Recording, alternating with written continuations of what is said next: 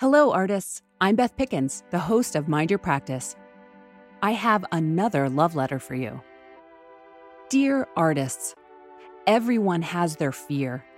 I have so much fear every single day.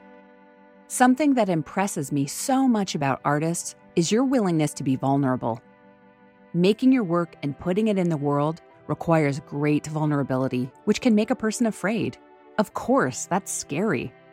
Showing your deep interior, the thoughts, feelings, ideas, the utterances of your soul with friends, other artists, the public, or even scarier, with the internet. Some days that may seem truly terrifying. So, the fact that you transcend these fears by first making the work and then sharing it with others impresses me endlessly.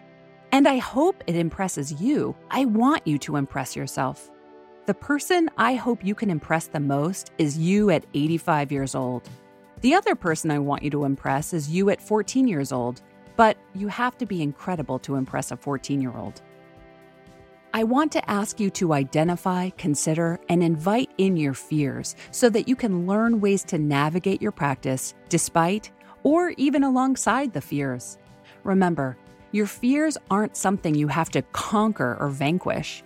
They're just a part of you to recognize, to learn about with a sense of curiosity, and to discover ways of working alongside. Do you want some help navigating your creative practice? You don't have to do it alone.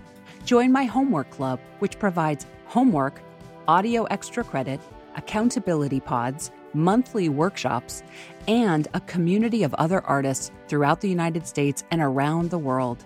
It's only $15 a month, and it's a great gift for an artist in your life.